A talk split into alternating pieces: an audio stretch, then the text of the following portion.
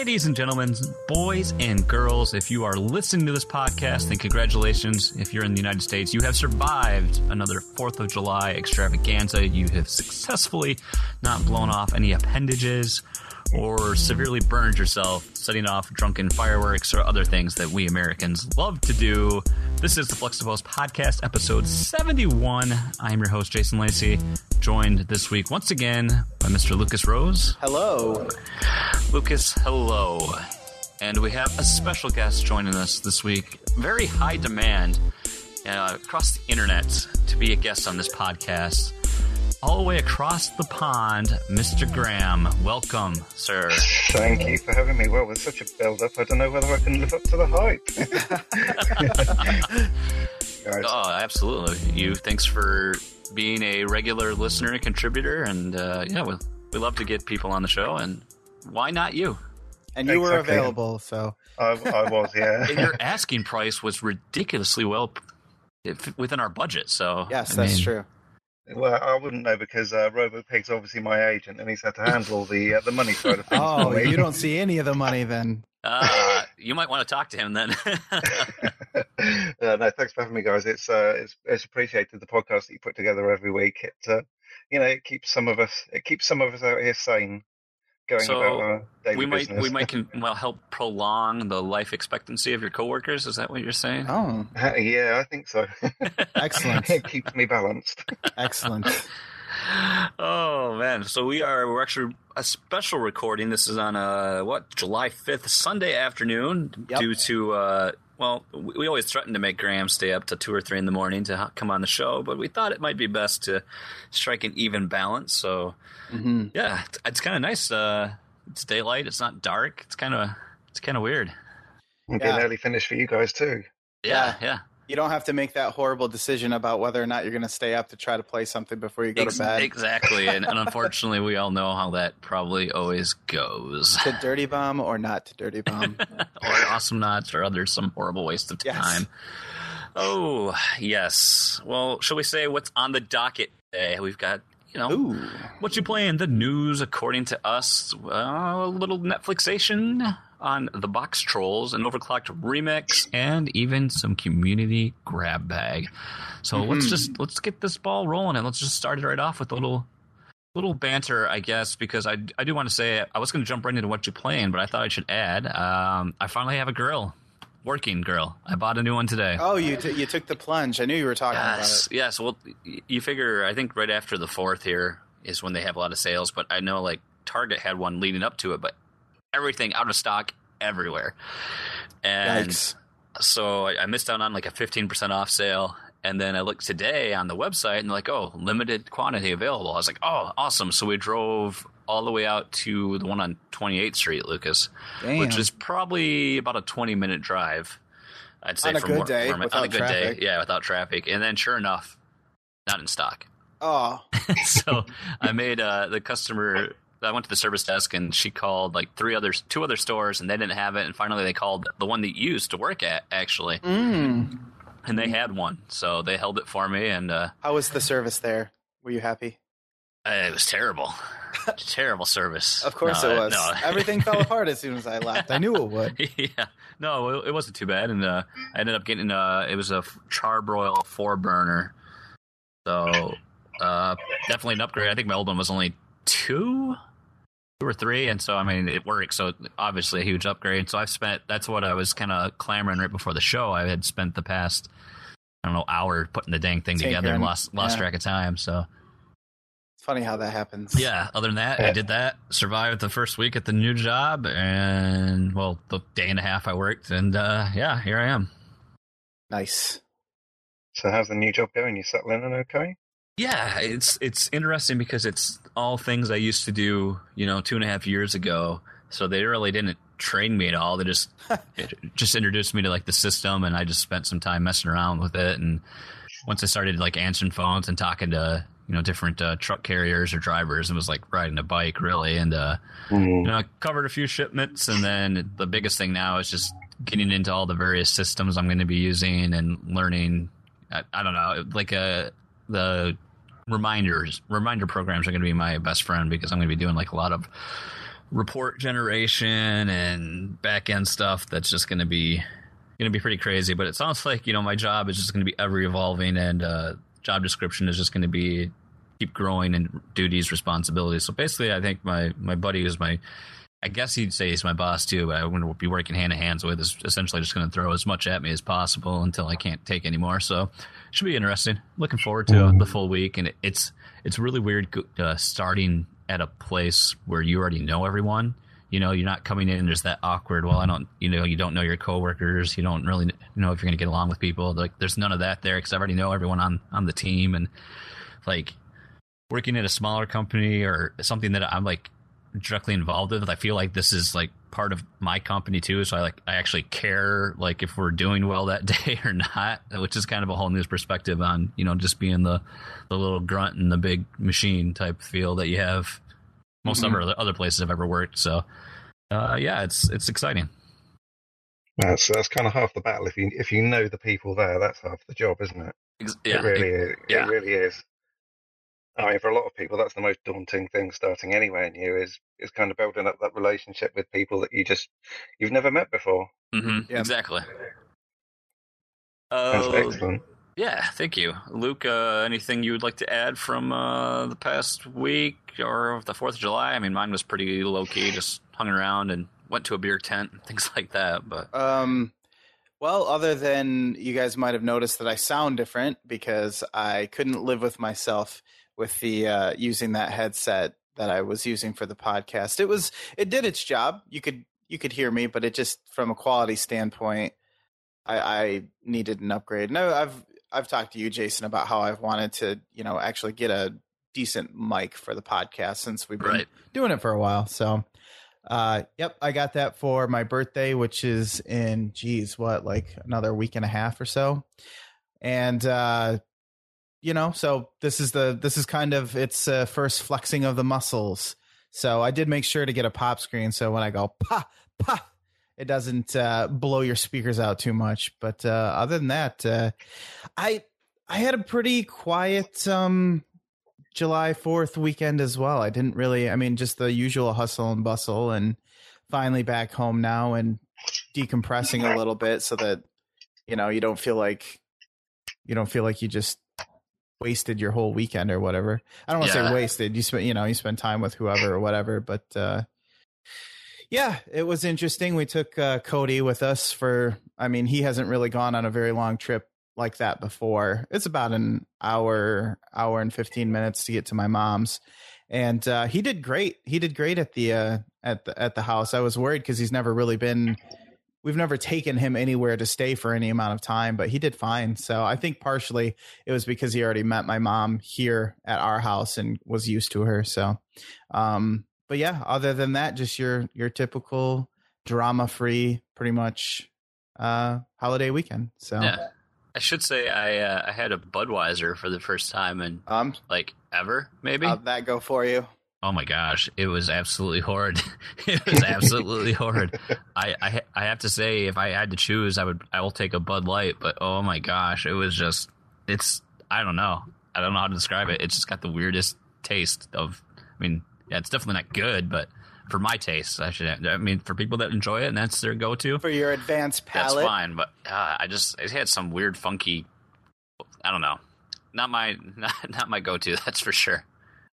Right. It's kind of like when you haven't had McDonald's in a really long time and you're like, man, I remember McDonald's. McDonald's is not that bad. You know, you get a Big Mac or, or whatever, and that that's cool. You can't really get that anywhere else. And then you have it and you're like, I remember why I stopped eating McDonald's. this this is just a letdown. So I I feel like like Budweiser or I had Miller Lite over the over the uh, holiday weekend and I was kind of in the same boat. I'm just like man, this is, might as well be water. There's like no flavor to this whatsoever. But at least it didn't uh, offend my palate, isn't it? Yeah, exactly. It's like we want to make sure that every can you have tastes exactly the same no matter what, and so there's no complexity to it. And you really just do drink it like water. You kind of forget that it's beer after a while. Hmm. Trouble with those manufactured beers though, like that, is they're they're so gassy. Oh, yeah, for sure. They're highly carbonated and just yeah, you just kind of walk around. And it- which, which again, and- I think, which I think blows a lot of the flavour out for for for me personally. Mhm. It kind of just nukes your taste buds. Well, I I find with with beer like that, I don't even want to eat half the time because it gives you that full stomach feel that Mm. that just doesn't really sit right with you, and you're just like, ugh. Feel great now. I'm glad I'm around all these people and belching and farting and having a great time. Oh man. Well, excellent. Yes, Well, should we just jump into the thick of things then? sure. All right. let's let's Let's begin with some what you playing, Lucas. Do Yeah. it. Yeah, mine mine is frightfully uh, short. I think this is like the first time that my list has been shorter than anybody else's on the on the show. But uh, so yeah, I talked about Sleeping Dogs last show and how I was playing it, and uh, I guess I was a little bit farther than I expected because I ended up beating it uh, yesterday, um, which was kind of nice because uh, I kind of just wanted to get into um, the the definitive version comes with some of the DLC. So I wanted to check out some of that because it kind of it's a little bit like uh, how they did with Red Red Dead Redemption, where they um kind of had fun with it. I think because it, it looks like it's uh, might be horror based or something like that. One of them's called Year of the Snake, and and the other one that I think might have zombies is uh, I can't remember what it's called, but uh, I think they just had some fun with it to kind of extend the play the play value a is little it bit. So- something something like horror North Point or something? yeah, North, yeah, something at North Point. Yeah, so it definitely looks like it might be a little spooky, spooky, scary. Uh, and then I don't know what year of the snake is. That one might be legitimate. I'm not sure, but uh, yep, finished the game and uh, um, so that that was nice. And then uh, because of the holiday weekend, I really didn't do much else um because we didn't get back till yesterday.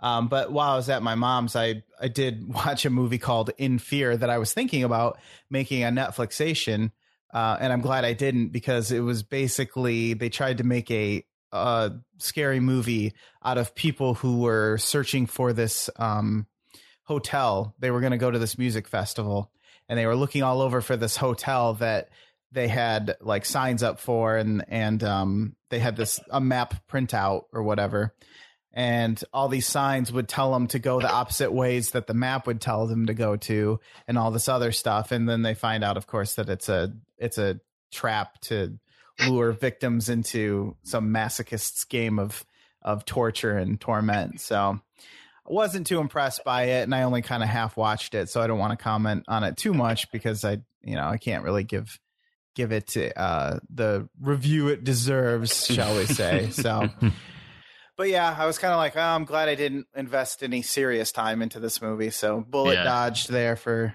for all you loyal listeners. You Um, could save it for next time you got Dave on, maybe to watch. Yeah, exactly, exactly. Um, so yeah, that's all I did, man. That's it. Oh man. There you know, go. crazy. I'm kind of uh, I was in the same boat. I mean, I had to get my you know, I worked Monday and Tuesday and then I had Wednesday off and I didn't uh I didn't play a whole lot uh during that day cuz I kind of I stayed up late Tuesday night and uh ended up starting to play Splatoon again because I hadn't uh, I hadn't played that in quite some time and um just messed around with that a little bit and uh they actually had their Splatfest uh this weekend which was uh an event that got pushed back, so it was kind of weird for North America. They had it, of course, during the, you know a major holiday, but uh, you picked two sides. It was like Team Cat or Team Dog, and then they, their matchmaking was only for that mode, and it was still the the typical turf war type uh, game mode, but. It, at the end, it was recorded, and you could like scored points for your team and this and that. And at the Mhm. end of it, there was a, a victor, and so it was kind of weird how they did it. So um, the overall winner was determined by popularity, and then actual matches won. So Team Dog was like sixty to forty in terms of popularity, like, and that's just how many players selected it. But then like the Team Cat had won like two percent more battles, like fifty-one to forty-nine. And but because of that, Team Dog still won. So I got like ten seashells, which are like a currency that I can use to unlock some other things in the game. Hmm. I don't know. I played some ranked again today, and I got schooled. so I'm, I'm definitely a little rusty. But I mean, it was fun. I just like it because, like I've said before, you know, three minute rounds, and you just kind of you can only play for like you know 15 minutes and feel like you played more than what you have. I I was actually reading an article on um, Cracked. I think somebody had written an article about why Splatoon was kind of a savior for the the um, multiplayer um, shooter genre type thing because it's actually trying to present new ideas, a new look, and and different style.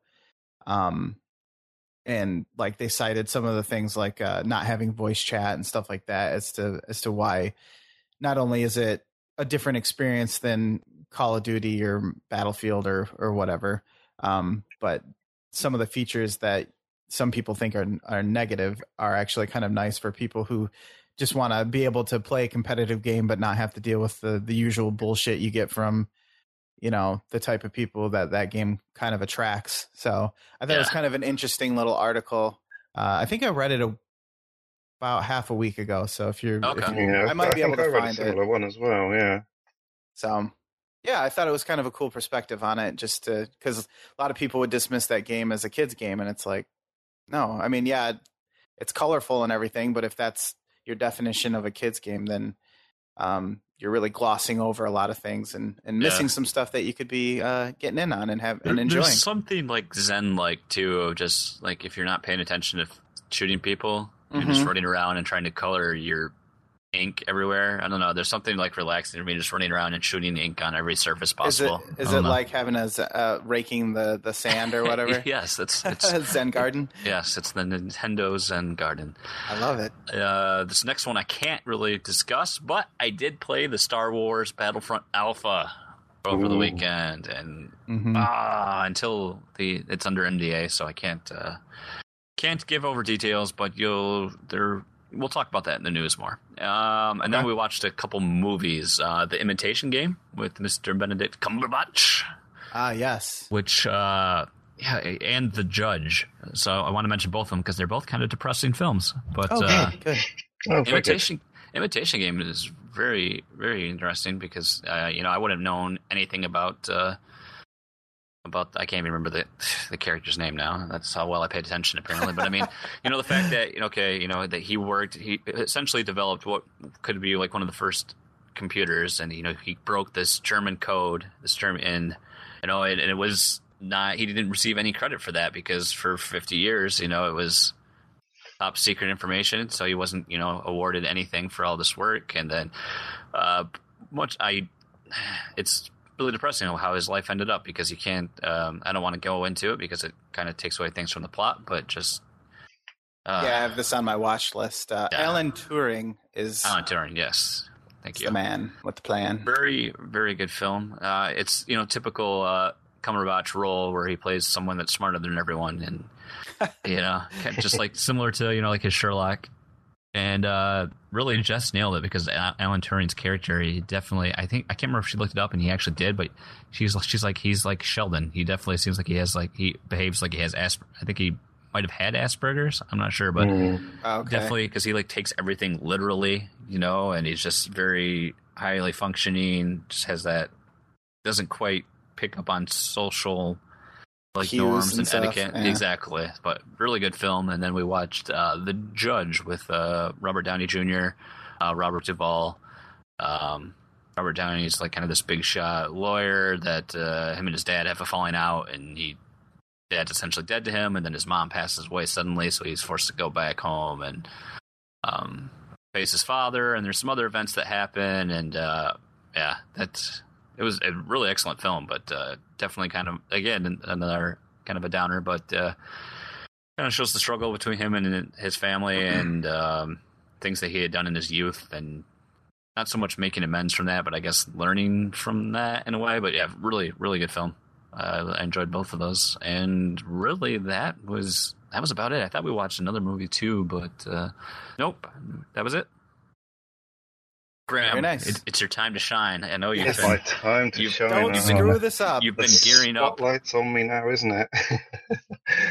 no, this week I've um, well, I'd probably say this is probably over the last two weeks actually, because this week has, has been all about Batman. But uh, the week before, I've been playing quite a lot of uh, The Witcher Three, which is definitely worth a look if you are you're into your RPG fantasy games. hmm I mean, this this this game just it's it's just dripping with quality. Just you know, side missions usually in games are just go here, click the button, go somewhere else, pick a thing up, bring it back, turn the quest in, isn't it? Really? Yep. Yeah, yeah. Um, but every single quest is voice acted, has a cutscene, and it you know it kind of in, it introduces gameplay mechanics. One of the first ones that you do, you have to find what happened to uh, the, the old man in the woods, and you have this uh, button that you can push, which is it's like it's called Witcher Sense, and it allows you to see things which the naked eye can't see. So, for example, you'll Hmm. see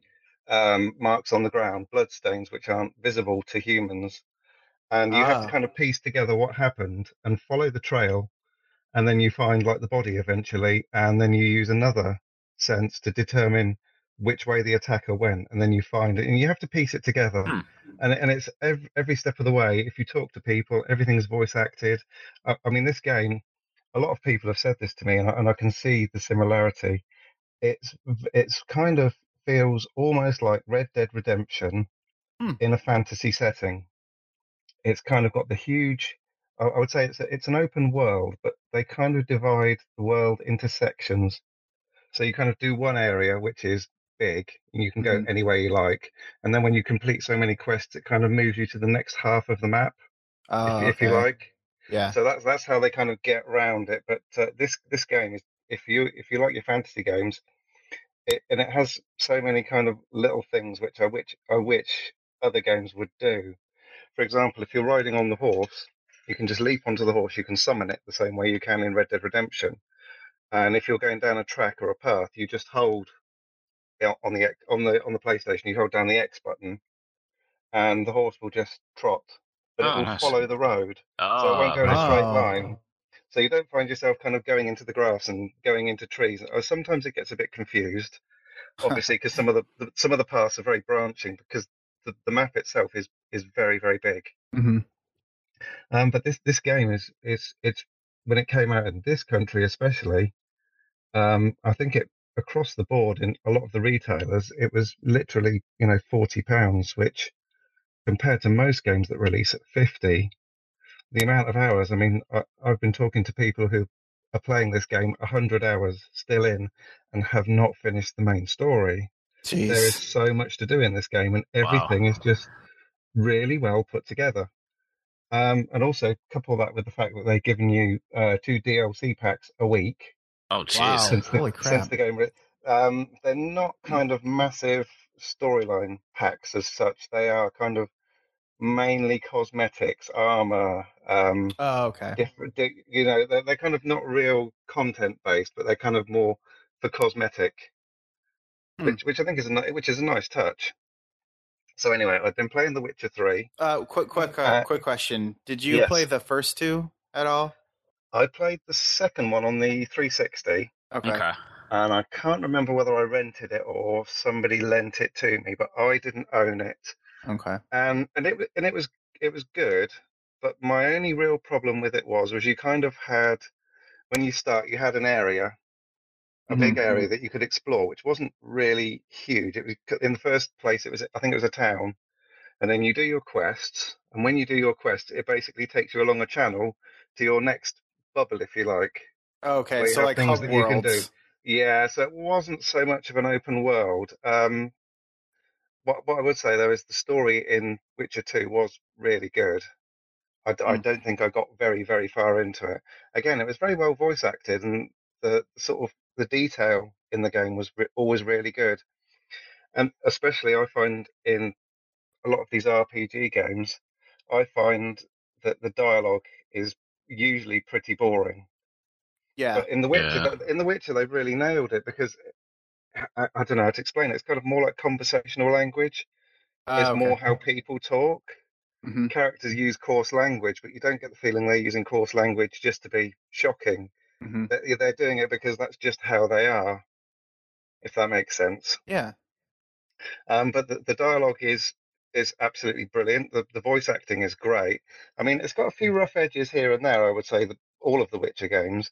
I mean, for example, when characters are talking, the the lip sync isn't quite perfect, or or you know something like that. Mhm. But it doesn't it doesn't detract too much, and all the characters seem really interesting and seem to have their own story and their own motivations. And part of it is is is kind of piecing together what they're telling you against what you actually discover as the truth. I it's definitely definitely worth a look. I would say it's, Okay. it's a, a very very good game, and you know it's one of those games that I'm like, oh, I don't think I, I don't think this is my thing. I played two, it was good, but I've got so many games that I need to play. I don't think I'm going to play this. Mhm. And then I started. Well, in fact, I think I went to a friend's house and he was playing it, and I thought, I need to play this. It just looks so good. On the downside, I would say the inventory system's not very good.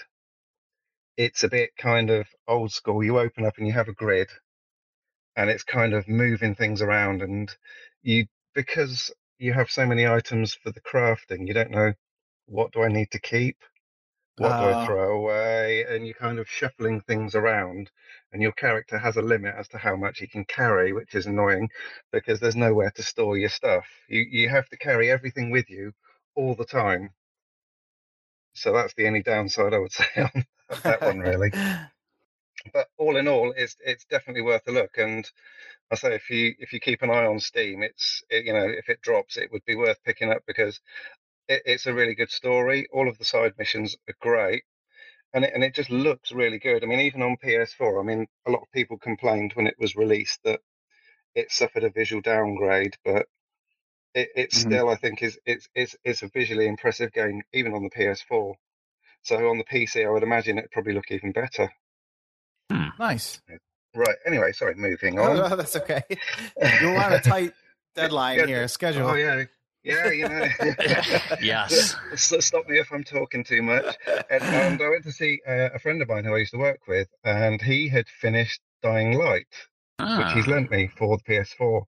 And I played Dead Island on the uh, on the Xbox 360, Okay. and I'd, I'd, I'd actually finished it. I got all the way through to the end and completed it. Oh And, man. uh, it was a good game. It was really good, but it had a few rough edges, shall we say. Again, I mean, the graphics looked slightly unfinished in places. The menu was just a mess. But it, it was something about playing an RPG in a zombie setting, which was just it kind of a bit new, a bit different, hmm and it, and it was actually done quite well. And the progression and the story was was kind of quite interesting too. And it was one of those games that when I, as soon as I picked it up, I I had to play it every night until I'd finished it. You know, Oh, wow. when you when, you get that hook. Yeah. Yeah. So anyway, this this is again this is like the the new generation version PS4, Xbox One, and I think it's on Ah. PC as well, isn't it? As with all of these games Yeah. now. now, Um, but but this this game is visually stunning on the PS4. Now this was this was made by the same studio that did Dead Island. Techland, isn't it? Techland, Mhm, yeah, it's yeah. the same developer, I believe. So, and I think one of the very first missions, because what what they've done with this one is that they've introduced uh, parkour. So it's kind of Dead Island meets Mirror's Edge sort of sort of vibe to a lot of it. Okay. Uh, it's, a, it's a little bit annoying at the start because to teach you the parkour, you have this tutorial mission that you're funneled through, which you have to complete. Yeah. Um, and I do find that the controls that feel a little bit unnatural to start with because you have to use uh, the right bumper to kind of grab. So it's like the X button on the control pad to jump and the right shoulder button to grab things, which doesn't feel natural to start with. hmm But um, this game at the start, you, you climb a building and they have you walking out across a crane between two rooftops. And you look down and you can see for miles and you actually hear the wind and you can feel the sway of the crane. And I think if you suffered from, you know, that kind of fear of heights, I, think I think it would, it would give you a real sense of um, it would make you feel sick. I was gonna say that No, uh, it- I, very, I- it's very that would make me sick probably. I'd just be like, it's, uh, it's very very immersive um, and graphically this game is absolutely beautiful it's re- if you could call a zombie game beautiful it has its own beauty to it, I suppose, right? exactly and uh, i believe that this game can be played i think it's up to four player co-op as well through story as the previous was i Yeah. don't think it's actually increased from the previous generation because i had played a large portion of the game previously um, in co-op with friends of mine, and it, it it's one of those games that if you play with people and you're all talking and you know you're coordinating, the fun factor goes up definitely. Alright. It's, Mhm. it's you can play it on your own and you can play with random drop in and drop out, but you need to kind of coordinate your, your efforts if you like. But this this game is definitely worth picking up, and I would imagine, as it came out in January, I would imagine that it's gonna it would be fairly cheap by now anyway. Yeah. I mean, I think in this country again, it's kind of dropped from 45, 50, and I think it's kind of 30 in most shops brand new now. So it's um, definitely one to look out for. I think. I feel like it, it kind of got swept under the rug a little bit after it came out because everyone started looking ahead towards what else was coming out. And uh, like everyone was like, oh, Dying Light's going to be awesome. And then it just kind of came and went and nobody really, at least that's the way I Uh, feel about it. Part of the problem as well was the uh, Europe release was a mess because Oh, it came out digitally, and there was a gap of I think it was three or four weeks before physical copies hit the shelf. due oh, to a manufacturing defect, so they said. So a lot of people who were buying it day one were having to buy it digital because they wanted to get in. And I think that by the time the physical copy hit the shelves, I think a lot of the, the dust had settled. Mhm. A lot of people had kind of moved on. The hardcore had picked it up day one, digital download, played it, finished it, moved on. By the time you know it's it's hit the shelves, everybody's looking for the next big game, which is I can't remember what came out at the time, but I think something came out fairly close to it, which they they were saying the January release was ideal, and a couple of games came out which kind of eclipsed it slightly. yeah. Um, so it was kind of unfortunate timing. I think it came out in a, it came out in the states on the same day, but for some reason, and it was very vague, and a lot of people on social media that I know were calling, you know, oh, they're, they're just trying to they're just trying to push the demand up so that they can charge people more for a digital download, and and all that kind of uh, that kind of thing. I don't know how true that is. I mean, I don't think they would do that to be honest, because mhm. they want everyone to play their game, don't they? Really, Right. One would they're, hope. They're, they're not they're not going to alienate their fans. You, you would think not, but uh, you know. and okay, going to move on to the next game I've played, Batman. Ah, Uh, yes. I, I, I was determined. I was again. I was not going to buy this game.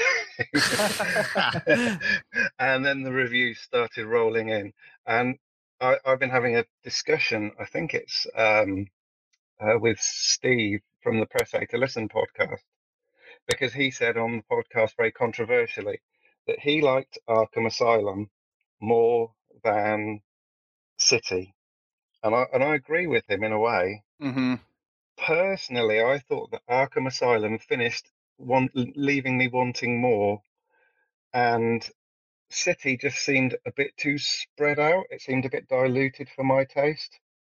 Yeah. You know, it. Do you know? It kind of seemed like they they put stuff in which was just busy work to make the game Yeah. look bigger than it was. I, I, there's probably people shouting at me now, but the, you know, you know the, the hate the hate Twitter will. Uh, yeah, the hate train just went by. Yeah. no, I mean, p- I mean personally, uh, Batman Arkham Asylum. I finished. I loved it. It went out on a high. I, you know, I wanted more, but I found that I picked up uh, Arkham City. Again, a friend of mine lent it to me initially, and I played it quite a way through, and I just kind of lost interest. It sounds bad, but I, I got so far, and I just found I was getting overwhelmed by all these side quests, and there were a couple that I think they were called the serial killer ones, where you go past the phones yeah, and you and you automatically accept them, and if you don't do it, then you get a fail and you go back. And I'm like, Ugh. hang on a minute, I I haven't you know I haven't said I want to do this quest, and you found yourself plotting a course through the the sort of through Gotham or through Arkham, sorry, through Arkham City, to kind of avoid these things, and that to me sort of defeated the object a little bit. But Mhm. I can report Batman: The Arkham Knight is actually is is it's divided a lot of people, but I'm I'm really enjoying it. A lot of people have complained that they think that the Batmobile is in it too much. Yeah, I've seen that. Um, and it does it does do that a little bit at the start. Um, you kind of, I mean, if you were Batman and you had the Batmobile, you'd use it, wouldn't you? They they go to great lengths to go. Oh, Batman doesn't kill people. Batman is a good guy. he's a hero. Oh look, there's twelve tanks rolling towards you, and you kind of get in the the the, the Batmobile and you push a button and it turns into a tank basically, which can kind of um, strafe left and right and backwards and forwards. So it's very maneuverable, and you have a cannon and um, kind of like a 30 millimeter cannon as well. hmm And th- you'll have tanks heading towards you, and Batman's like, "Well, I I can't shoot them," and uh, uh, and then uh, the, his his butler will come through on the intercom, go, "It's okay, they're they're drones. You can shoot them." Oh, good. yeah. I'll turn the weapon lock off, and it's like you know, they, they kind of push it in your face so much. And there's one scene, especially where you're at the Ace Chemicals and you're shooting all these tanks, and a helicopter comes in, and Batman goes to aim for the helicopter, and he's like, uh, "What if there are people on there?" And again, the intercom flashes, and it's like, "It's okay. It's a drone helicopter. You can shoot it. Okay, weapon lock disabled." It's, it just seems a bit, you know. It's a little Would, silly would, sounding. would, would, would Batman get himself killed in the name of, uh, you know, not harming innocent, well, or not so innocent people who are trying to shoot him down? yeah, that Uh, that's kind of one of those things where they're like they. It'd almost be better if you just didn't do it at all, just because if you have to go out of your way to make an excuse like that, it becomes kind of silly. It's like, It, it does, and it, it- they kind of they kind of go out of their way to tell you about it so much initially. They yeah, just kind of stop a bit, but um, no, th- this this game has has got it does a lot of things really really right. Um, I, I feel really bad that people can't play this on the PC because that was just an absolute, you know, somebody must have. Not, I think we're going to get into this later, but somebody must have gone. We can't release this. yeah, Somebody must have said because they're not going to go. Oh, we'll release it. No one will notice. just sweep it under the rug. what- Nothing what- to see what was here. The best, what was the best they were hoping for, really? Yeah. No kidding. Uh, Pre-orders, tons of pre-orders. Exactly, and uh, you know, with the the Steam refund system, uh, that seems to be again a lot of people are calling conspiracy theories on this as well. I don't know whether there's any any substance to that, but thi- this this game does um, from the menu, the way they divide your missions up is is actually quite clever as well because you, they kind of as you go along you unlock more mission paths to do and it's presented to you as, as a radial dial if you like uh, so your story missions will be you just tap right on your d-pad you open up and it starts from the middle and goes out like uh, kind of like it like it will grow so for example your story missions will be at 12 o'clock on the pad Mhm.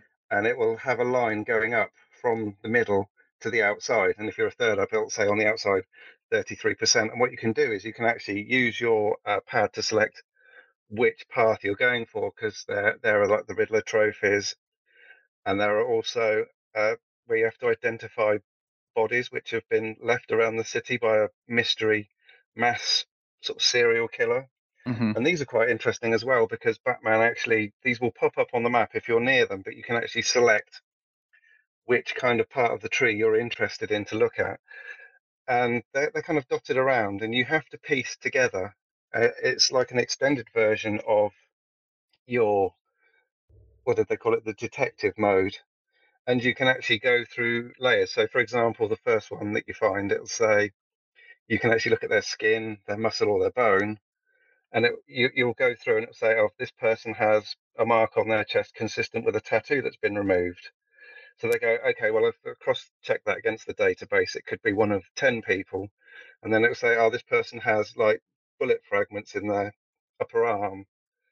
And uh, they're kind of cross check and they go, that narrows out another, you know, 20 people because it's someone who's probably got a military background. And your idea is, is you have to identify all these people conclusively by kind of piecing together the information. It's quite an interesting little mini game, if you like, within the Bat- Batman sort of universe, and it is it's, adds adds a bit of flavour rather than just having you know a hundred you know, Riddler trophies or Yeah. like they do on some of the other ones. Which again, it just struck me ever so slightly as kind of content for content's sake. Yeah. But uh, it, it, it's a good game, and they've added a couple of new mechanics. They have a new because you can do uh, before you could hang from parts of buildings and take people out. But what you can do as well now, you, you kind of have a stealth takedown called a fear takedown, which which is introduced quite early on into the, in the game. and it involves you sneaking into a room with no one seeing you, or through a Ugh. grill in the floor, which you could do in the previous game, and you target the first person, and it's almost like a Batman version of like the breach and clear. It kind of activates a slow mo mode, so you can chain attacks together from bad guys. So, for example, you, you kind of get an area where uh, a, a, hostage is being held, and there are five gunmen. So, what you need to do is take the perimeter guards out, sneak in through the floor, and then use the fear attack. And if you chain your moves together, you can actually take all five of them out before any of them have a chance to react. Oh, which is nice. actually quite cool. Yeah, it's, it's quite a nice addition, and it kind of mixes the gameplay up a bit as well. It's um definitely definitely an improvement, I think. And this game looks absolutely stunning on the PlayStation as well. It really does, Hmm. and on the Xbox, it's it's a very good looking game. It's the, the amount of detail is. I- I've just found myself standing in the street admiring. it's it's always raining, but the, the way the puddles sit on the road and you get the rain and the effects, it, it's it's really impressive. Really, really Batman, good. hurry up! There's a crime in progress. What are you doing? Just standing there. Ugh, I'm checking out this puddle. Oh wait, no, that's Metal Gear Solid. he, he's he's got kind of a real Christian Bale about him. This this Batman though, oh God, Good You- baby. there it is. he talks really gruff like that. Where are the puddles? but uh, no, without, without spoiling it, if you if you if you're going to play it, Mark Hamill is in there again, and he plays a, a fantastic part as the as the Joker again. Nice. I thought he Nice. said he wasn't coming back to that. He said he was done. Mm, he did, didn't he? But he he's really good. Money He- he is. talks. Uh, Uh, uh, yeah, and it's just you know occasionally uh, that they will kind of give you a puzzle to get round, and you're walking around like, well, what do they want me to do here? And then you'll kind of get this hint, and then I think one of them was it get one of the the hints that I got, or the not so subtle hints. He's like, hey, hey, maybe you have something with a big gun on that you could use, and I'm like, Oh yeah. like like like what? And he's like. Use the car bats. Use the. Car. oh yeah, subtle. No, but this game, this game is definitely worth a look, and I, I really hope that they patch it and get it out for the PC soon. Because I would imagine that if they can get this running on PC, this is going to look this is going to look phenomenal. It's going to definitely be a, a next gen game, isn't it? That's Uh, uh, that's what I'm waiting for. I'd, I'm glad that I didn't pre. I, I don't. Well, we've talked about we don't really pre-order anymore since No. uh, it that seems to be a disaster. But uh, usually, um, so this is a good reason why not. But hopefully, if they if they get it fixed soon, you know, Did they roll I a patch like- out this week? Didn't they? They patched it. I know they've patched it at least once, but a lot of people said it didn't really do anything for them. I mean, for Warner Brothers to advise people to seek refunds tells me that they think it's going to be quite a while. Personally, Yeah, that's That- that means- worrisome. that- that- that's them putting their hands up, going, "It's broke," and not fixed anytime soon. Pretty much seems that way. Seems that way. Okay, Unfortunately. and apart from various um, small phone games, and oh, I also downloaded Grim Fandango for the Vita because it was on sale. But I can't really comment too much on that. I've only played about half an hour yeah, up to this point, so I've literally done the first puzzle. I've been to Oh, the okay. poisoning. Uh, I I never played this game when it came out. I was aware of this game. I knew this game and I'd heard of it Mhm. but I have never I have never played this game. So I kind of felt my way through the first puzzle. I Did it quite quickly actually. I, I, I had an idea of what needed to be done. I think because again, it's one of those where it's a point and click game where I, I would have previously played this and got hor- horribly lost and had to go and buy a magazine because you know that was the days before you could Google things yeah, uh, or t- or talk to people who'd completed it because it, it, it was quite a, an abstract solution to. I won't spoil it in case anyone's not played it. yeah, I'm actually kind of.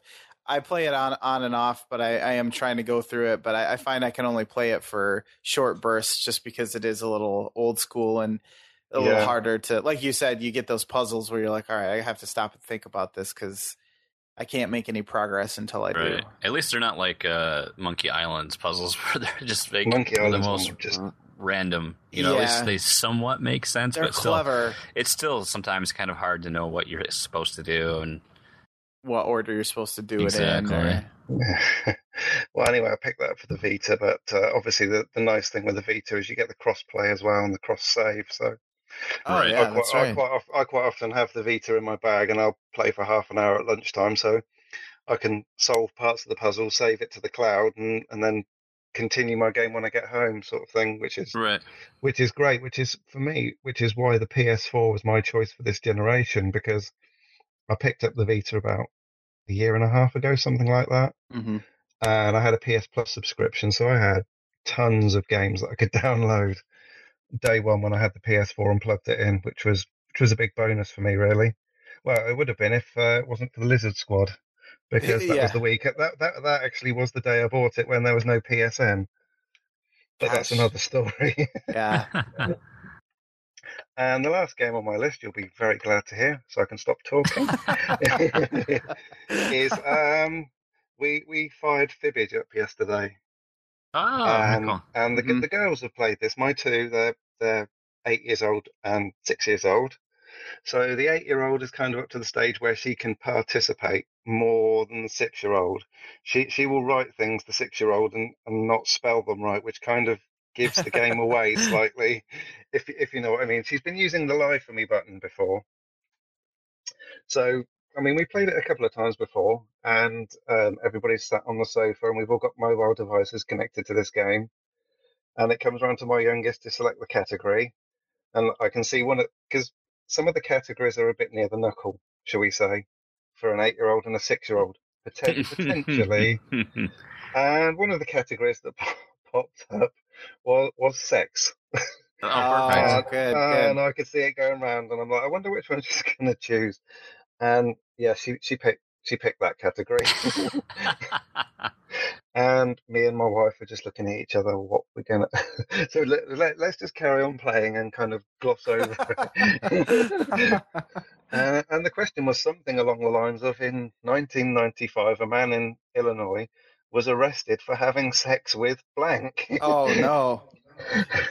Oh. So we're we're all laughing. They're laughing, and I thought, oh, we got away with that one because no, no nobody really said anything. And I think it was a bit later in the evening. I was putting my oldest one to bed, and she was brushing her teeth, and she looked at me and she goes, "Oh, wasn't it funny when my sister picked sex on Fibbage earlier?" And I'm like, oh, "Okay, we didn't get away with that one." We don't tell anyone else about this, okay? This stays in the family. Ah. no, but that's that's pretty much all I've played this week, or over the last couple of weeks, shall we say? Apart from, you know, the silly Android games, really, which which I play when I'm queuing for things or that that kind of thing. yeah, So, yeah. Mhm. The time wasters. yeah, the the ridiculous fishing and threes and things like that. You gotcha. Well, very good. That's a good week. Yeah, not bad. I don't know how you can balance. How do you chick- choose between The Witcher or Batman? They seem like two excellent uh, distractions. yeah, no Uh, kidding. well, I, well, I have to say that uh, Batman has kind of knocked The Witcher off for the moment. Gotcha. Ah. yeah, but no, Batman is is really good. Yeah, I'm enjoying it. I'm enjoying it a lot. well, speaking of Batman, let's head on to the news, and we can run away with an article that touches on that very subject. nice. You know, I don't, uh, I don't typically like to comment on rumor, but this is kind of interesting. This was uh, from Rock Paper Shotgun, and a rumor that Warner Brothers' new Batman Arkham Knight, the PC port, was going to be utter garbage. so, um, yeah, let's see here. How could you Um, not, really? I mean, let's be honest. Yeah.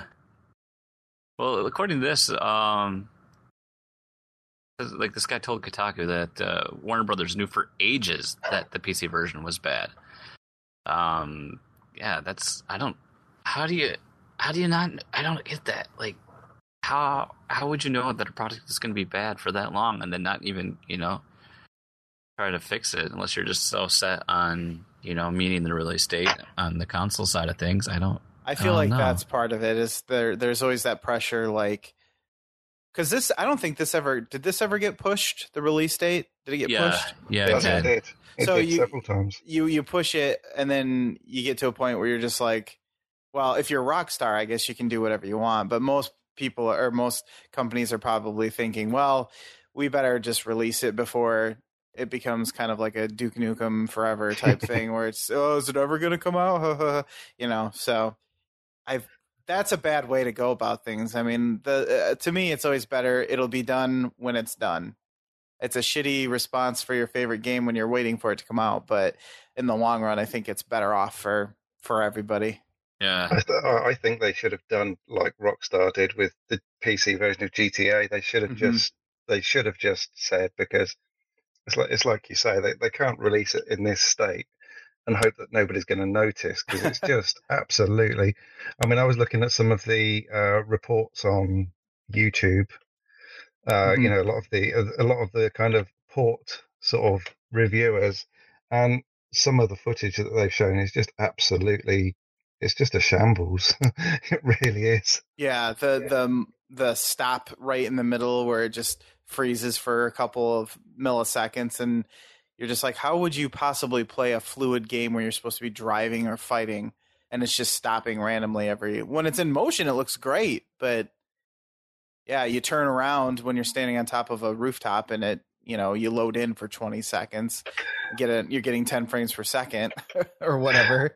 I mean, I think they're saying that all of the versions do drop a, a little bit, not noticeably, um, when you you're in the Batmobile going fast through built-up areas, but on the consoles, it, it's really not noticeable because it catches up really quickly. But on the PC version, it's just horrendous, really horrendous. I feel my worry about all of this, I think, or, or like this trend where I think it's a cause and effect thing where they look at uh, a studio or whatever looks at something like um, Call of Duty or something like that, and they say, well, or Arkham or um, um, Assassin's Creed is another example uh, where they look at the release and they say, all right, well, we're gonna we're gonna try to do like a yearly Arkham or um, damn it, Assassin's Creed game. Hmm. But they they have tricked themselves into thinking that they can make a quality game in that amount of time. They don't like with these these releases where they're just like, well, we'll release it broken. It never fixes the fact that and now that our, you know, the graphic fidelity and the audio fidelity of of games now as compared to like even 5 years ago is so much that I feel like they're shortchanging themselves to to rush out these products, and then that's kind of become the the the standard. The bar has been set to like release it in a year, year and a half, or whatever. And some of these projects need two years or or two and a half years to really be able to be polished and completed in a in a in a frame where it's actually playable. So I really worry that this is going to be a growing trend that they're just going to release a broken game and then fix it with patches, you know, 6 months after the game has been released. And I feel Well, I like think- it's been going on for a year now, I feel like. Well, I think Assassin's Creed is still not perfect, even on the consoles. I think they're still patching it now, aren't they? I, I can't speak because I've ne- I've actually never played it. I'm not the world's biggest fan of Assassin's Creed, but you know, I think that's been eight months, and people are saying that's still being patched now, even on the PS4 and Xbox. Jeez.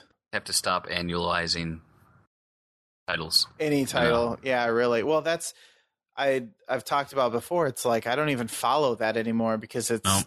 it was one, two, and then Brotherhood and and all the like Liberty or Liberation and all those other like weird spin-off titles that I'm just like I, it it's part it's partially my fault because I, I'm so like I want to know the lore. I don't want to miss a an entry and just pick up at like Black Flag and have missed all those other other entries. So it's partially like I want to play all of them, but when you're releasing them to the point where I can't even remember all the names of them, it's that's when I just say, all right, it's it's hopeless at this point. I'm just gonna quit. I'm just gonna pretend like it's not there anymore. Yeah.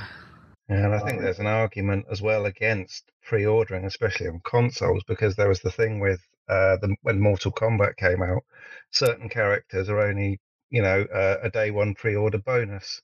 Jeez. And I, and I think it was on Polygon. Was it Ben Kuchera wrote an article said I'm really looking forward to playing Mortal Kombat in about a year's time because I'm going to wait until the Game of the Year edition comes out.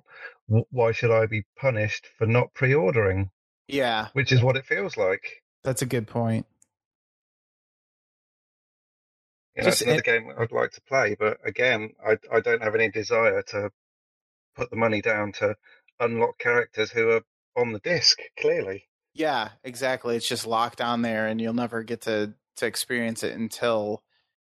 And you know they will because they've done it with all like other fighter fighting games, you know, and some of the, even non-fighting games where they're just like, you'll get all of the pre-order bonuses that you didn't get it a year ago in this one of a time one you know classic definitive version or whatever they decide to call it and it's just it's just the same thing but everything's unlocked on there or whatever I mean, Yeah, I think there was um, when Watch Dogs came out. There was, I think it might have been on. I think it's on Wikipedia actually, but I think Polygon linked to it, and they showed how many different editions you would need to buy to obtain all the pre-order bonuses, and it was just ridiculous. it was absolutely ridiculous. I think it was something like a hundred. You, you'd need to spend the equivalent of hundred and eighty dollars buying about four separate editions at Yeah. different retailers to obtain all the DLC bonuses. I think I read that somewhere too. Yeah, that's just awful. That you shouldn't again, like you said, it shouldn't be you shouldn't be punished for not pre-ordering. I want to see the review on a lot of games before I purchase. Yeah. Exactly. Ah, that's the the way the industry is headed. Unfortunately, right Yep. now it seems it would it appears. Um, and man, this this came out of nowhere. And I just saw these pictures crop up, but uh, the uh, the console unicorn, uh, the I'm going to call it for lack of a better word, the Nintendo PlayStation, Yeah. or you know, uh, was the prototype the prototype console that Sony and Nintendo had been working on. Um, if you remember console wars that we had recommended and read uh, prior to I don't know what year E3 when it all of a sudden came out that um, Sony had partnered and gone in a different direction and left kind of Nintendo in the dust. um, or excuse me, that was Sega that they originally had partnered with, and then they decided to go with Nintendo, and then this never came to light. But uh, supposedly there's only 200 of these consoles that were made as prototypes, and they were all uh, supposedly ordered to be destroyed. And yet here we have one. Um, guy posted these pictures. I believe first on Reddit was uh, Dan Diebold, and it was actually he found it in his dad's attic, and his dad had found it. Um, he worked for a maintenance company called Advanta. Uh, Advanta Corporation from 2000 to 2009, and as chances have it, Olaf Olafsson, who was uh, he was the head of like of uh, Sony at one point, uh, Mhm. the CEO at the time, uh, he had worked there as well. So it seems like you know, some when that company closed down, maybe some things got left behind. Who knows? By the way, yeah, he's got these pictures of the here's the console. And then besides the yellowing that you get like on a Super Nintendo, yeah. um, it's in good shape. You know, you've got the shot of the front, which is interesting. You know, it's got a micro. It has a a disc, a compact disc section, but then it has it uses the Famicom uh, controller inputs. There's a headphone jack right on the front. Uh, your standard video cable out. Uh, looks like, gosh, you still have the the same Super NES like uh, adapter ports. Um, yeah, and the controllers are are basically the same. yeah, and then uh, it had a had a top loading cartridge slot as well, and then it looks like there's like a some sort of LCD um, screen too, right by some of the CD controls. So maybe that could show like uh, disk information. But uh, uh, from another article I read, he doesn't have a, uh, the correct uh, AC adapter yet, so he hasn't been able to actually like, see if it actually like fires up. But pretty Mm. remarkable that it's there and it was just sitting there all this time too. I Um, wonder how much that would. Uh, ex- exactly, and I think that's what his. Um, I read in another article. I think that's what his dad was going to plan on doing. Is most likely sell it. So that's that's that'll what- that'll draw. yeah, that'll draw some interest for sure. Just reminds me of uh playing uh what was it, the little indie game uh Game Dev Studio or a Game Dev. Oh yeah, uh, Game Dev Tycoon. yeah, that's it. Thank you. Because you like you like building your games, research, and all of a sudden you know you go to the ages. It's like oh, Nint- I can't remember what the fake company names are, but essentially this that Nintendo and Sony have partnered together on a new console, and then uh, it's just cool to see things like that. Just like you know, you wonder if this ever would came out, or what was that uh, the N64, the 64 DD The add-on. Oh yeah, yeah. thing that, that was supposed to underneath it. And you know, it's it's weird, like things like that you never saw. Like you know, on the GameCube, for instance, you look at the bottom of that, there's all these different ports and things that never you were never used, and it's just like Oh, I, I feel like a lot of that- or A lot of that stuff gets released in Japan and then never makes it way Yeah, over, its way yeah. over. And well, speaking of that, I read. Uh, I think I saw this on Reddit too. It was like somebody had posted like you know today I learned, and I don't know if they ever had gone through with it, but in the, Japan they had a, a service that was called the, the Nintendo Power, and essentially you'd buy special cartridges that were rewritable, and you could take them to this Yeah. yeah, take them to a certain store and you would pay and download the games you wanted onto this cartridge. And depending on the size, you might be able to get more than one game and then just take it home and play it. Yeah, I remember. Re- I, I can't remember where I read about that, but um, you couldn't download any of the Mode Seven enabled games because it, the the actual hardware. blank thing. Yeah, it Oh, was in the hardware, so it, it didn't come with it. So yeah, you couldn't get like uh, Star Fox or anything like that. right, because they had the special chip in the cartridge. But, Yep. And I think that's, speaking of Star Fox too, I think people will ask too why we don't see any of those games like on the virtual console. And I think that's, it's because of the Mode 7. Um, like a licensing or there's a copyright deal with like the company that, you know, created that technology Yeah. that you can't have Was, like it, you, was it Argonaut? I think they're based in the UK. Yes, they were based in the UK. Argonaut I think. software? I think so. Let's see. Mode seven creator. Let's let's test Graham's knowledge. Uh, Test your might of knowledge. Oh gosh, I shouldn't say mode seven. Isn't that? Oh, yeah, mode seven. uh, and the Super FX chip and all that stuff. Let's see. Yeah, Mode Seven is what the Super FX chip Did- allowed. Okay. So let's look up Super FX chip creator. Super FX. Have you seen that the uh, the Rare collection on the X- Xbox One is going to have uh, Jet Force Gemini on, which was originally a Nintendo title, wasn't it? I'm not familiar with that. Uh, I know it was on Nintendo 64. Yeah, it was kind of like um, a puzzle game where you had two characters. I think they were a brother and a sister, and it's kind of one of those ones where each character has a different ability which you use to get round certain obstacles. Hmm. Oh yeah, yeah. I'm I'm looking at pictures of it, and I've I've clearly have never seen this. Graham, you are correct. It was it was Argonaut. Well done. Look at that. Your T-shirt will be in the mail. Your prize. uh, you have to pay the shipping though. Damn. I, I'm sure I read an article last week that they developed um, a lot of the 3D kind of technology and were approached by Nintendo, who were impressed, who asked them to go ahead and work on, you know, co-developing the hardware for their next generation of software and entertainment, Huh. or something along those lines. Yeah. hmm And our last piece of news, as we hinted earlier, uh, you know, Star Wars Battlefront leaks hit gameplay, video, weapons, vehicles, all the stuff just prior before the alpha went live on Thursday. Uh, I think there's stuff all over YouTube, everywhere, and I think takedowns are going on. But uh, let's see, looking at this article here from GameSpot specifically notes how people had uh, somehow had gotten into the code, um, like the alpha download file that was about to get deployed. Um, so looking at different weapons, um, and then vehicles like the X-wing, Tie Fighter, Lambda shuttle, Y-wing TIE bomber, Corellian Corvette, so on and so on. Um, go figure. Oh, you know, As a means to discover, even if it's not avail- available Yeah. in this map, that's what m- will be available in the game more than likely. Right, 'cause- okay, Yeah, because uh, the the Alpha only had two. It had a multiplayer mode and it had a co-op mode, so it only had like those two scenario maps. But Oh, okay. uh, I can't with the NDA. I can't say anyway. I will say that it feels like Star Wars, and I enjoyed it more than Battle the other Battlefronts. So it's uh, I, I would assume that there there would be in beta as well. You know, moving on. So Mhm.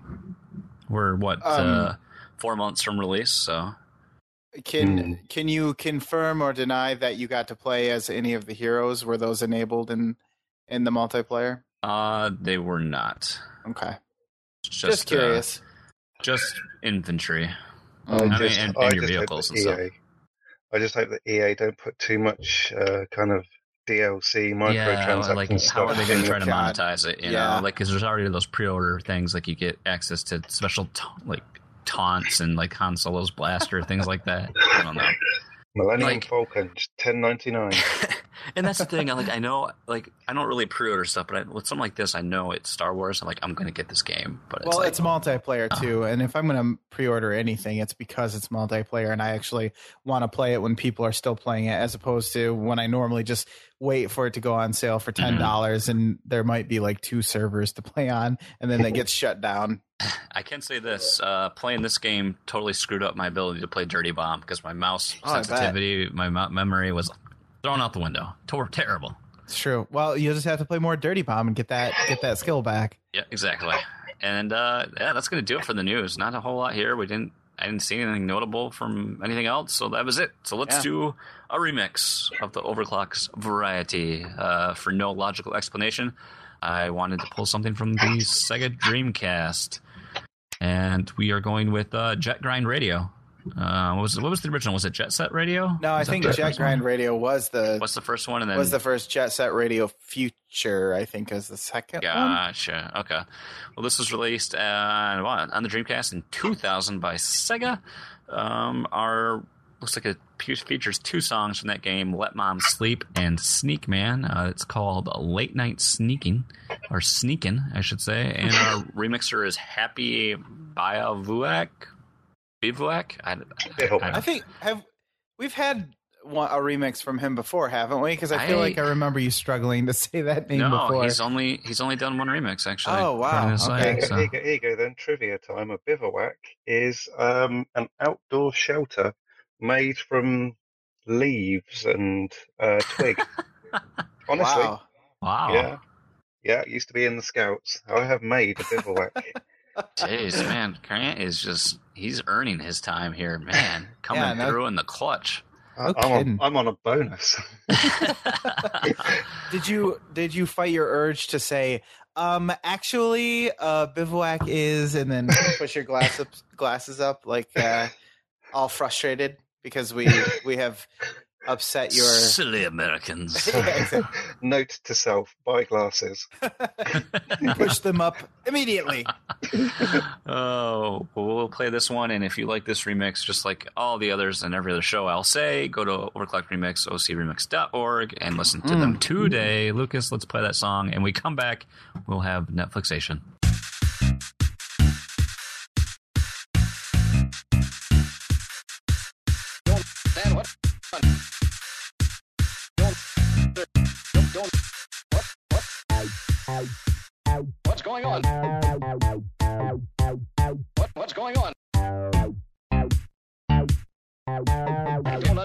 What's going on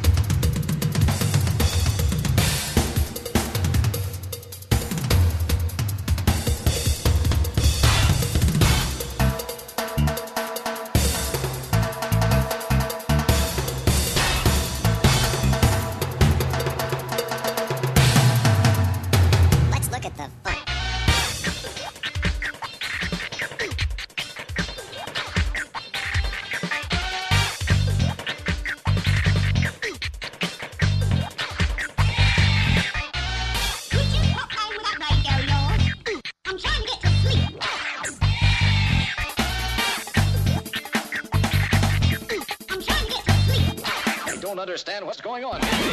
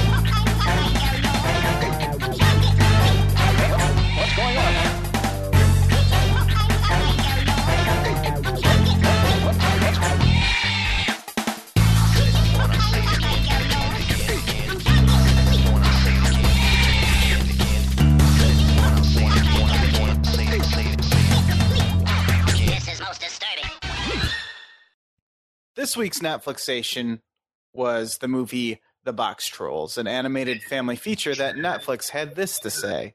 When a cruel exterminator tries to destroy the band of impish creatures that adopted young orphan eggs, which now I understand why he's called eggs, because I made fun of that last week. he and a bold rich girl come to the rescue. I feel I feel like they really did not capture the like the feel the setting of of the movie. Like no. it's very generalized. It doesn't give you a sense of like that Victorian era or or um you know just that kind of it just seems really plain to me for them to like they even call the girl a rich girl. She's like a lord's daughter or whatever. That even would have at least told me kind of a little bit more of what I was getting Right. into. Well, well, it's like how we always say they're either like dead on or way off. Yeah. So Exactly. So, all right. Well, let's get into the five sentence synopsis so we know exactly what what went on in this here flim. Uh, number one, Arch- Archibald Snatcher, which is just fun to say, a man with high hopes of becoming a part of the upper crust in the town of Cheesebridge, makes a pact with Lord Portly Rind to rid the city of the monstrous box trolls, a community of trolls that live under Cheesebridge and terrorize the populace. Number two, Eggs, a boy raised by box trolls, becomes of age t- and of age to start raiding the streets of Cheesebridge with his surrogate box troll father, Fish, but quickly runs into Snatcher and his group of box troll exterminators. Number three, when Fish gets captured, Eggs decides to venture out on his own to the streets above in search of Fish and the other captured box trolls, where he runs into Winnie, Lord Portly Rind's daughter. Number four, Eggs finds Fish whew, and the others in a factory where Snatcher is forcing them to build a huge machine to more easily capture the box trolls. And he learns from Winnie about his past as the baby that had gone missing when his box troll loving father tossed him out the window and into their care. Finally, number five, with the help of Winnie, Eggs is able to blend into society to approach Lord Portly Rind about Snatcher's wrongdoings and show that he is proof that the box trolls are not the horrible monsters Snatcher made them out to be. But only when Snatcher finishes his giant box troll catching machine does the Lord listen to reason. Man, I feel like I accidentally wrote some tongue twisters in there. Holy cow. Names like eggs and fish and Lord, Lord Portly Rind. So yeah, you did, but it's okay. Yes. Um that's kind of I mean it's pretty uh cut and dry as far as the story goes. It was very uh very let's say not there weren't any turns or any surprises to be had, you know. We're Mm. talking about a kids film here, so it it's not Yeah. exactly, you know, it's it's good versus evil and stuff like that. And you had some of the characters talking about there were I did like how some of the minions, so to speak, were questioning what side of the the good or evil that they were on, given their their point of view, which was I w- I won't say it was like laugh out loud funny or anything like that, but it was kind of funny to to see them talk about you know is what we're doing right. I guess from our point of view, it is or Right. whatever. So those were kind of more something I would think would be lost on kids depending on their age. I think. Um, but yeah, so a very simple story. Uh, let's let's get into what I liked. And, I- and it's based on a book. is it really? Yeah, uh, yeah, I did not know that. Monsters. by Oh, Here Be Alan Monsters, sorry. Snow, which what published in 2005. By who? I'm sorry, I, I missed the the Uh, author. Alan, Alan Snow. okay, 2005. So quite a ways back then. Yep, It's from- 2005 in Britain, and then 2006 uh, here in the states. interesting. I wonder how. I would assume it quite closely resembles the book. Then, um, I, yeah, uh, it looks like he has. Well, interesting too, knowing that not only did he write it, but he also contains the book contains. Let's see, over 500 black and white illustrations. oh, nice. I like when they do that. Hmm.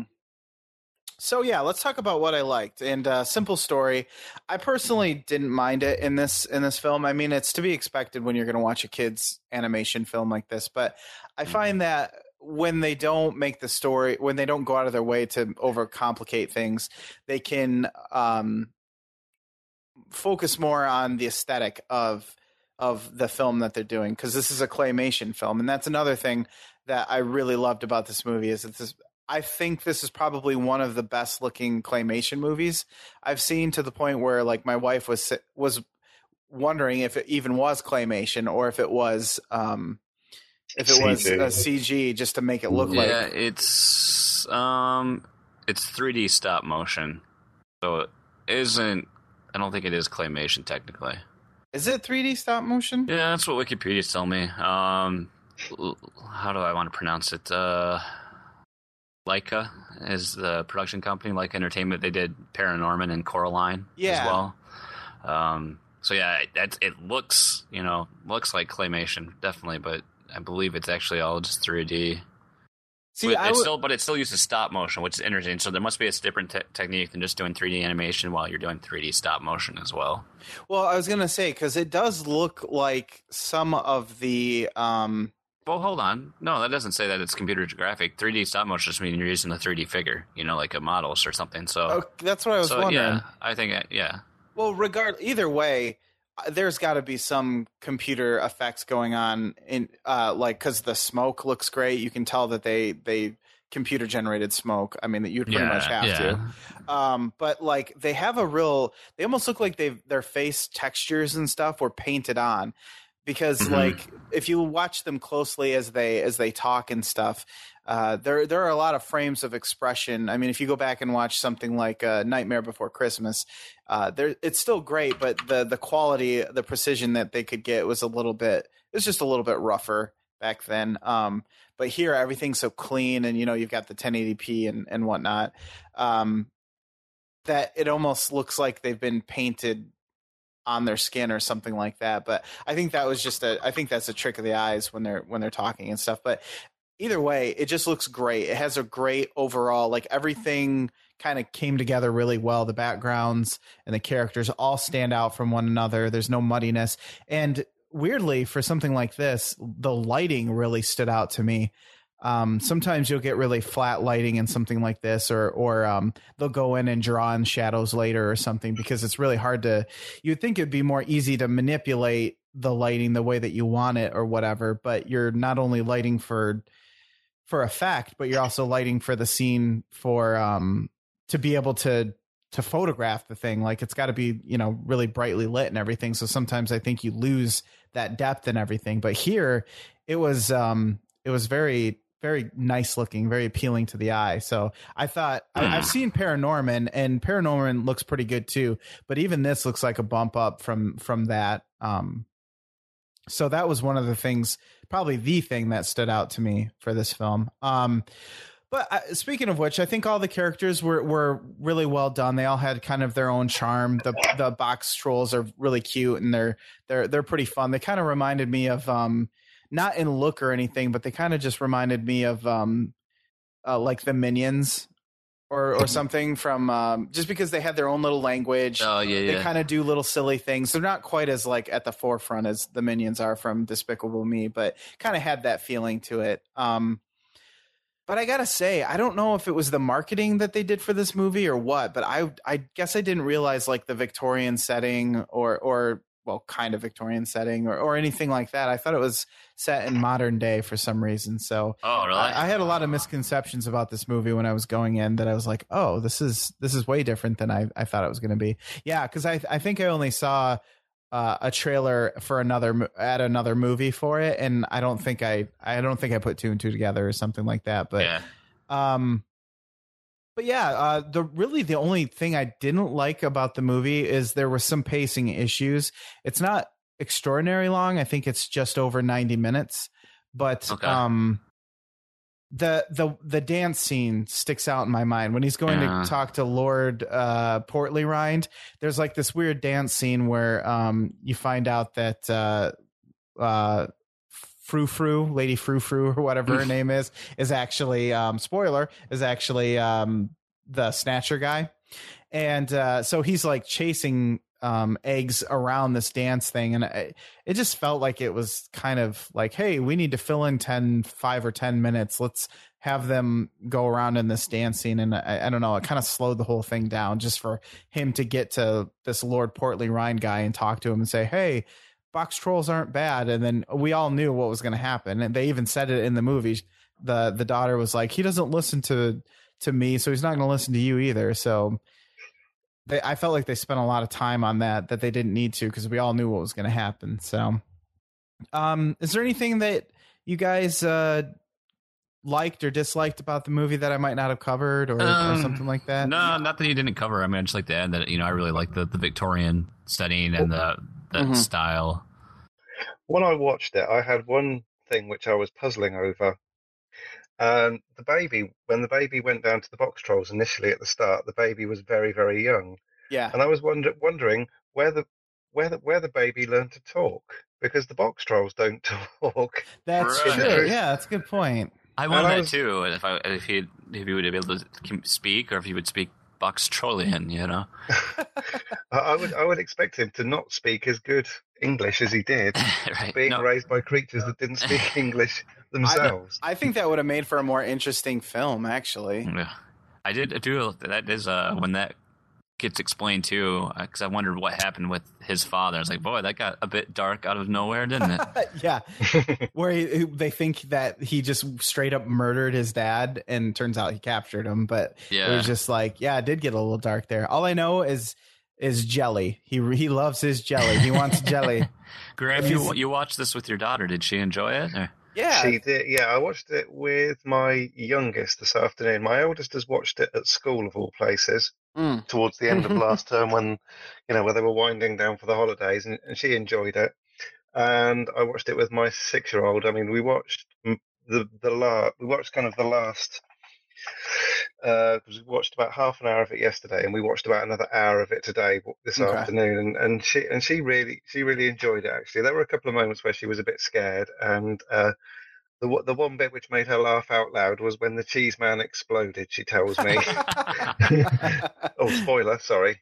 oh, that's quite fine. Uh, that's all right. Let's assume that we're gonna spoil everything for you, because if you didn't watch the movie, then then you uh, are not participating.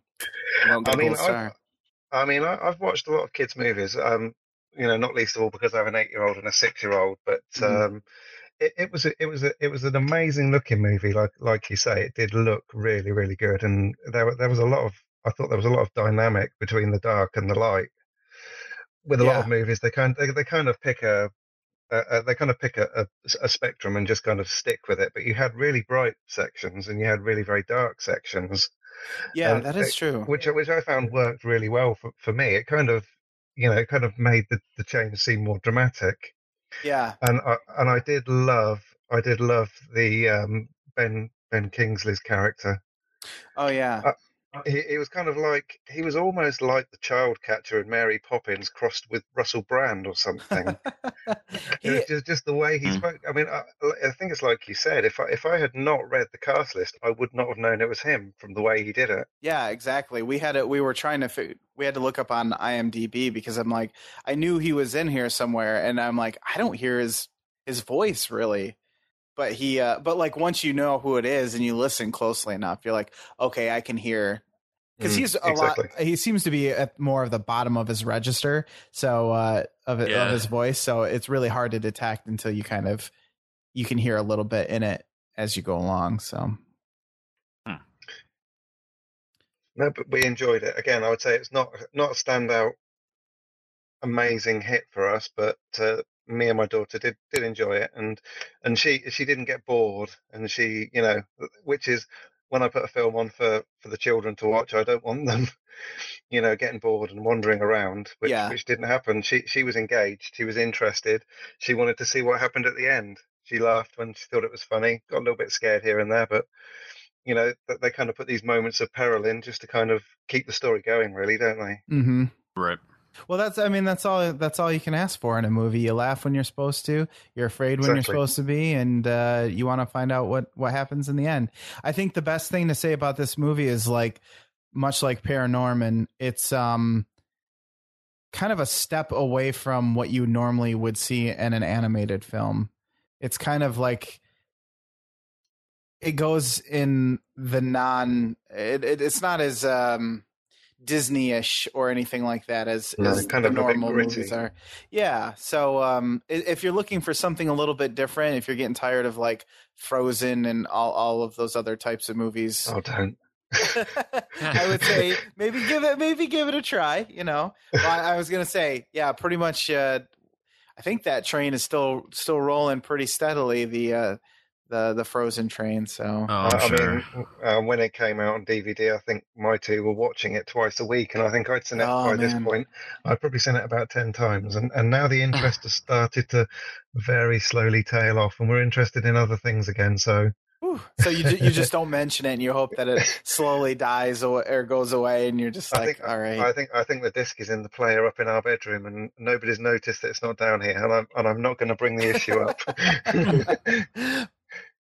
well, let's. Uh, uh, I mean, ultimately, was it entertaining? And yes, I it was. I really, I really appreciated this film. Um, something to check out when you're when you're just kind of looking for something a little bit different. Uh, Netflix's guess for me was a four. Uh, Jason, I can't. I think you said yours was a four I as couldn't well. find a way Oh, to that's find right. it on the new Netflix. That's right. Graham, would you do you happen to know what it uh, what Netflix? Do you know it isn't on the UK version of Netflix? I had to watch it through other sources, so I Oh, couldn't man. tell you. Netflix is dropping the ball yet Yeah. again.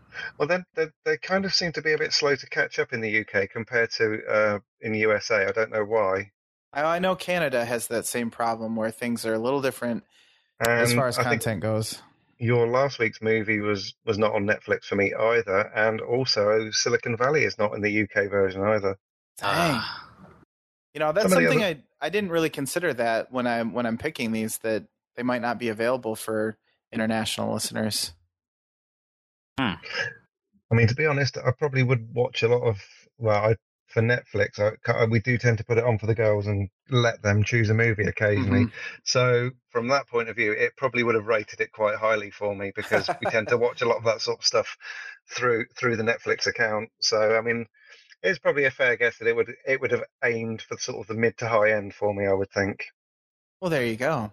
Um, as far as my star rating goes, I think I would give it a four. I think I'm going to give it a four. Um, that's what I did as well. okay, it's not. It's not like you said, Graham. It's it's not really like the the pinnacle of of uh, uh an animation uh children or a family animation film. It it uh it doesn't have everything, but the stuff that it did do, it did well. So for that alone, I I, I think it's a step above average for sure, especially in the looks sounds department. Um, but it's not gonna it's not going to you know um, surprise you in any way. I don't think. Um, so uh, that's a solid four from me. Jason's four from you. What do you think, Graham? What, what would you? I think I'm probably going to go along with you guys. I'm going to go for a four as well. Actually. Ah, it, we- There it, you it, go. it, it does what it does well, but it's like I said, there are there are not really any surprises in there. There you go. The fours have it. the fours have it. Luke, Um, what's, what do we got next week? Yeah, let's talk. Next week's going to be quite uh, quite a bit different. Um, I'm dipping back into the the documentary pool because I feel like uh, the first time around was was was kind of like an easy. It was a bit of an easy uh, stretch to go along that we would do something about video games or something like that. So I, I chose uh, a crime documentary called The Imposter.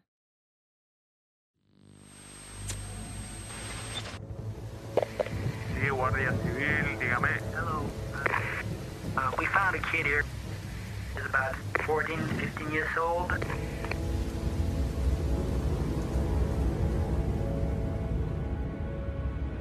the thought of what somebody could have done to him. It gives you nightmares.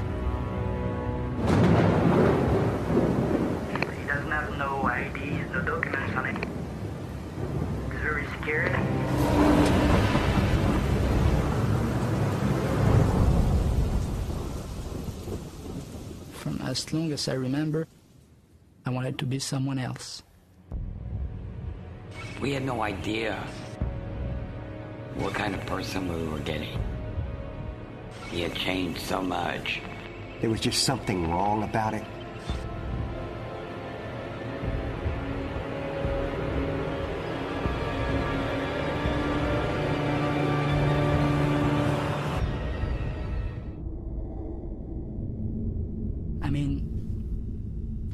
I mean, who wouldn't see it?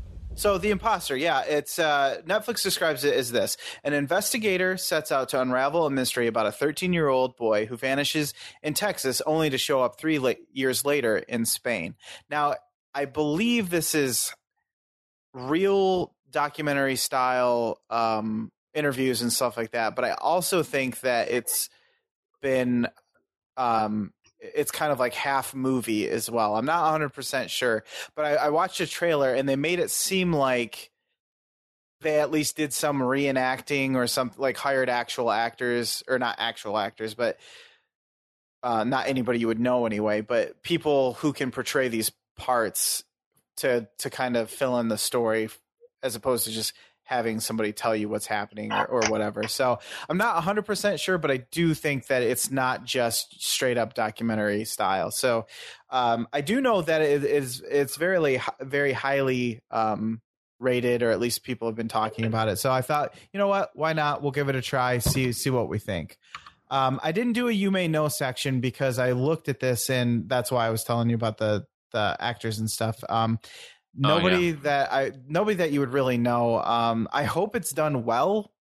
Um, but just based off from the the you may know trying to figure out who's in this or who is behind it. The only thing I can say is that it was directed by someone who I know he did an episode of um Locked Up Abroad and stuff like that. So he looking at his credentials, he's kind of this is sort of his niche of um of uh criminal documentary style um shows or documentaries or or whatever. Okay. So um but Netflix's guess for me was a four and a half.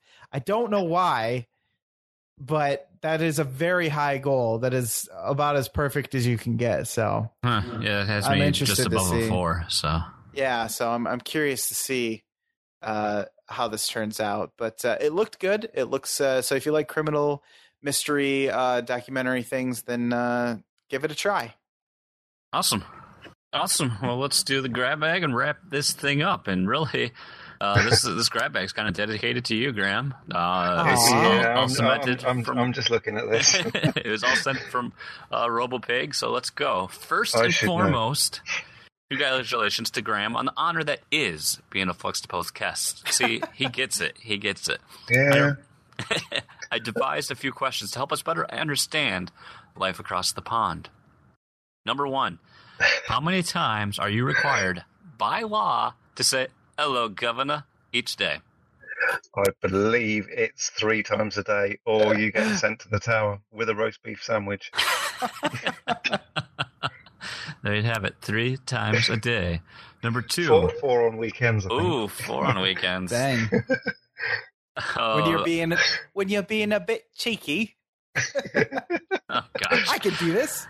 Oh boy. right in. Uh, how many terms did Benny Hill serve as prime minister? You guys heard of Benny Hill? I Um, have. I- Is this reference lost on you? I, All I, know, I never watched much of his comedy, but I know the theme song.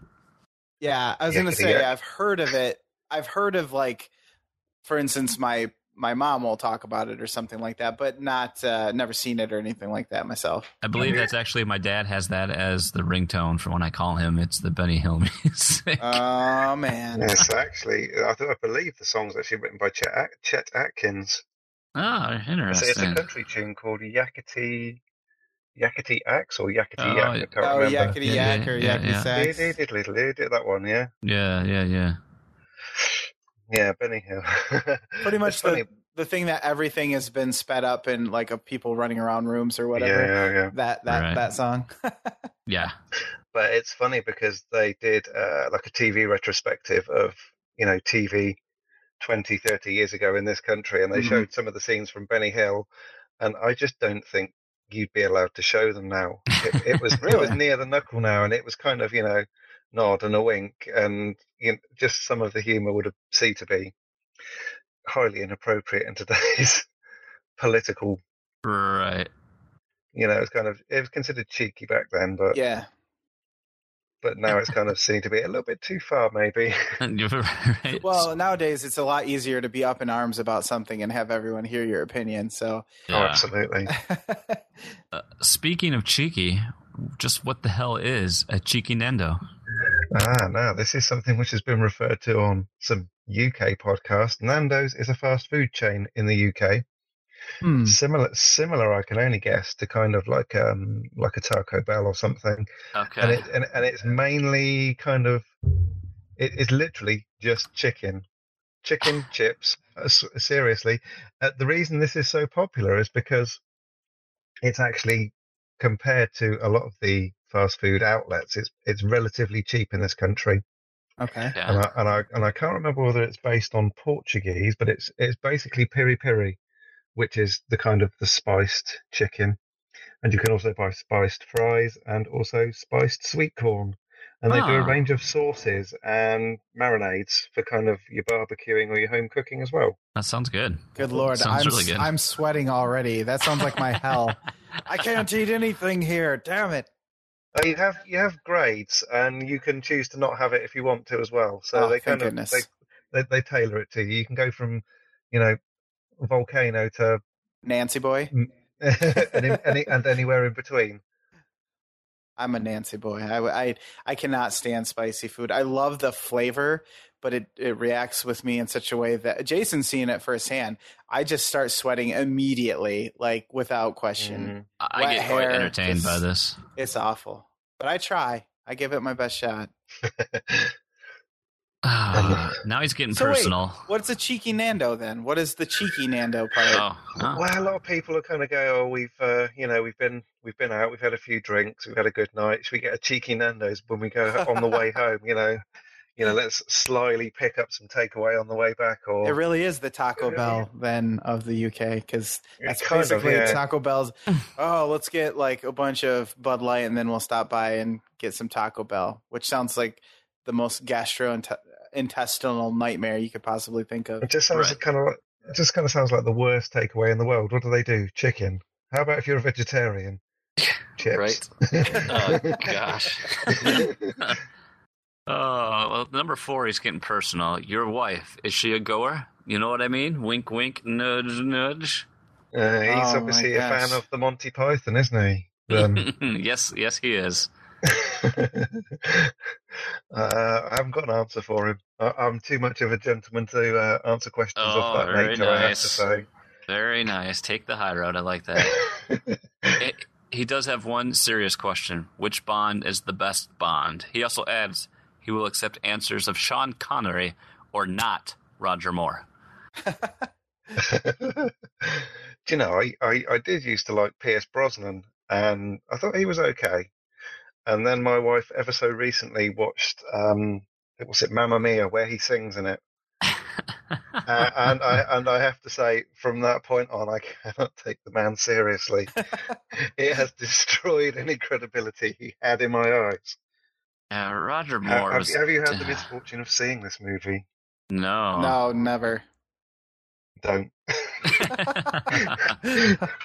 That's the plan. Well, Exactly. consider it done. I will not. Will not.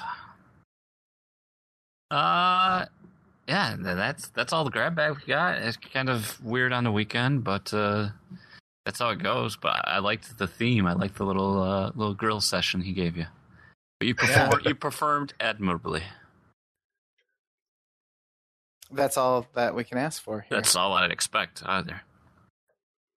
Well, I know it's getting a little bit late over in Graham's side yeah. of the world. Yeah, What time is it for you right now? Uh, it's uh, seven minutes past eleven at the moment here. oh, okay. We would just normally be wrapping up if we started at the usual time. Then, so Exactly.